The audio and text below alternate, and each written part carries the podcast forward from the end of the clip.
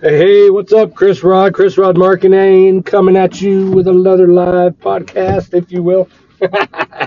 Ah, I love having fun with that intro. I just need to create an official intro. I think that's what I really need to do. All right, guys, real quick. I got about nine minutes before the kiddo gets out of school. I just wanted to make a another podcast, and today's topic: a niche of a niche of a niche man, what the heck are you talking about? Everybody's got a niche. Wait, does everybody really have a niche? That's fine. Yeah, you may want to teach something in particular. You may want to teach about or be in a business about being in business, being an entrepreneur, uh, having a coaching class on how to get more clients as a lawyer how to bring in more patients as a doctor or dentist. and that's good. We all do that, and that's fine. You're in a niche. I think what I'm really getting at is you need to break it down. You should, you should want to aspire, desire to break it down even more fine tuned than that. As a marketer, and that's what this uh, this podcast channel is about is being a marketer for your own business is being able to find that dream customer and being able to appeal to them. And then you know we're going to be teaching you guys methods about how to find them but a niche of a niche of a niche. So you have your niche all right? You're in business you're an entrepreneur you're a doctor, marketing for a doctor. That may be your industry, okay? That may be your niche. But you need, you should want to break it down even further than that. So, for example, if you are doing some digital marketing for a dentist, or yeah, let's just leave it at the dentist office, okay?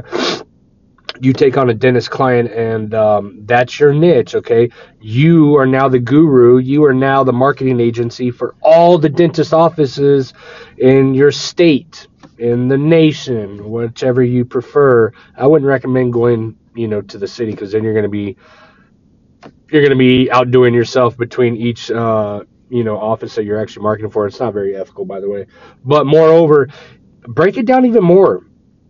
What masses can you appeal to by taking a niche going into a smaller niche? You know taking that blue ocean i'm sorry taking that red ocean and then finding the deeper niche involved with that. So say you know going back to the example of you know taking on a dentist office client or maybe you are the dentist and you're doing your own marketing who are you appealing to the crowd the dream customer inside of dentistry, what do you have? You have all these solutions that you guys are able to solve for a customer. Someone who needs braces, someone who needs fillings, crowns. You need. You've got clients uh, that are looking for um, dentures. All the cosmetic side of what dentists provide. That would be a niche inside of a niche. And then you break it down even further. How more specific can you really get with that practice, with that business practice? And this applies to not just dentistry, it applies to lawn care, it applies to doctor's offices, it applies to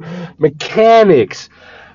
If you're a digital marketing agency out there, break it down niche to niche to niche. That would be the optimum customer. That would be your dream customer. And then what you do is you take that dream customer, that niche to niche to niche, you down it, you downsize it to as small as you can.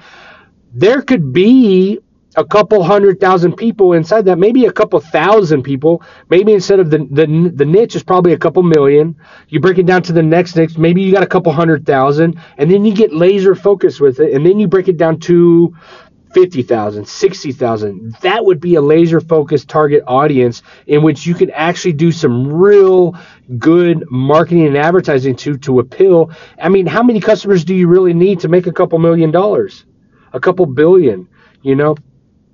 And then once you're inside of that group, that small area of focus, start reaching out to the masses based on that focus, on that niche down method and next thing you know, as you start to preach and practice what's in the, inside that market, whether it be through social media campaigns or through social media uh, uh, platforms like Facebook or Instagram or YouTube, if the niche down focus is um, smaller, you can become and, and, you know maybe there's nobody else no authority figure in that market. You can become the authority figure. Therefore your voice becomes louder. And the more noise you're able to create with that noise that you're going to be creating inside of that niche down niche down niche down target audience don't you think you're going to be able to make a sell or two?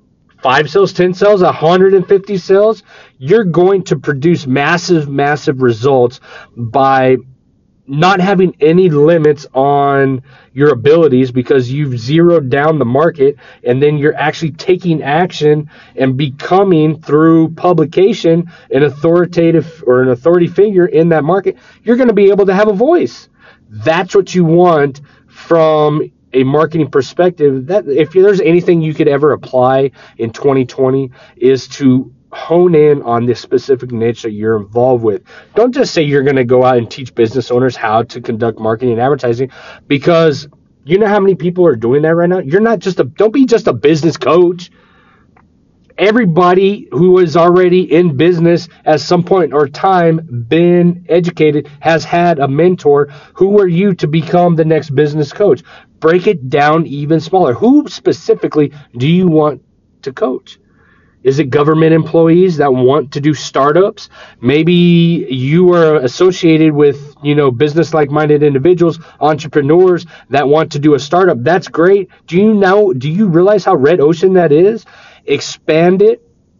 I'm sorry, don't expand it laser focus it, break it down. Let's target business owners that are startups who are in a specific market. Startups, say, for example, uh, startup doctors that already work at a doctor's office, but they want to open up their own practice. But they don't want to just open up their own practice. They want to make the world have better smiles because they are orthodontists. Well, what kind of orthodontic? Maybe they're surgical orthodontists. Break it down as small as you can. That's your target market. That's who you guys should go for. That would be your your dream customer. That would be pulling the niche out of the red ocean, creating a smaller niche or a, a newer niche, um, and having a louder voice and, pill, and, and, able to appeal to the masses and generate those leads and generate those sales.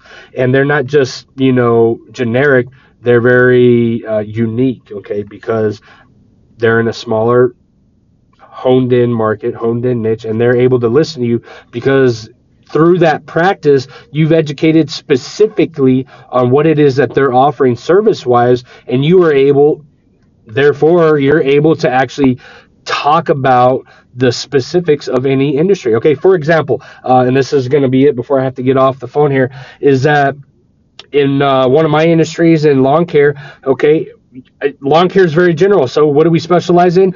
Uh, herbicide control, uh, fertilizer control, and then I take it to the next level. I'm only interested in clients and taking on clients that are interested in having the greenest lawn on the block through soil optimization. Have you ever heard from your lawn care provider about soil optimization? It's going to be far and few, okay? I'm talking micro macronutrient implementation. How niched out does that sound? How consumed or how willing would you be able to take on a potential client knowing or hearing what I just said. It's it's vast. There's an opportunity. Don't be generic generic or general with it. Hone it down, niche down your niche, and take it one more level, niche it down some more. That's it, guys. Have a good one.